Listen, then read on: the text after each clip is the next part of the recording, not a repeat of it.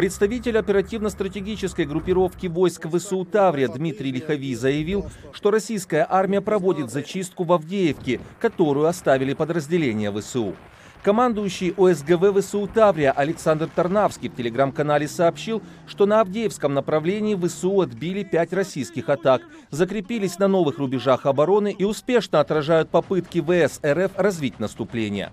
Бойцы 25-го отдельного штурмового батальона 47-й бригады ВСУ после четырех месяцев обороны последними вышли из Авдеевского коксохимического завода. Об этом сообщила 47-я отдельная механизированная бригада ВСУ. В Американском институте изучения войны отметили, что Россия ведет наступление на трех направлениях. Вдоль границы Харьковской и Луганской областей, в частности в направлении Купенска и Лимана, в Авдеевке и окрестностях и возле Работина на западе Запорожской области. Задержки с западной помощью в сфере безопасности, а именно артиллерийскими боеприпасами и критически важными системами ПВО, помешали украинским войскам обороняться от наступления российских войск в Авдеевке. Критическая нехватка техники, поставляемой Западом, и опасения полного прекращения военной помощи США вынудили украинские войска экономить технику по всему фронту, что, вероятно, побудило российские войска воспользоваться ситуацией и начать ограниченные наступательные операции за пределами района Авдеевки. В Украине начато расследование по фактам расстрелов российскими военными безоружных украинских военнопленных в Авдеевке и Веселом.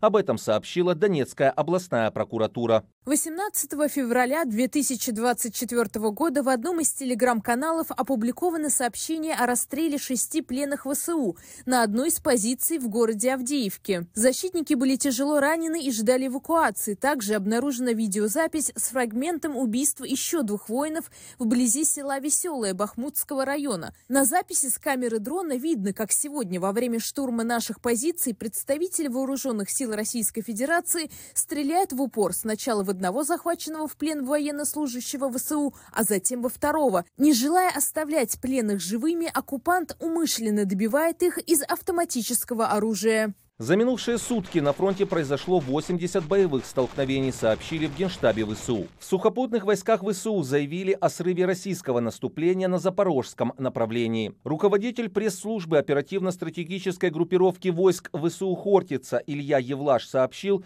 что Россия сосредотачивает войска на Лимано-Купенском и Бахмутском направлениях.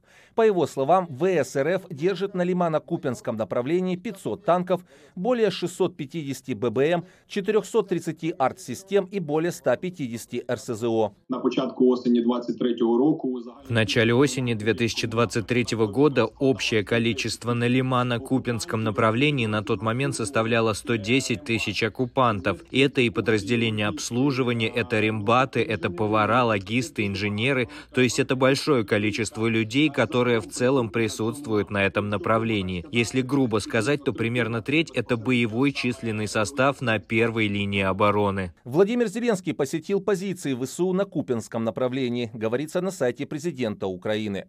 Командование воздушных сил ВСУ сообщило о том, что сбиты два российских самолета Су-34 и Су-35.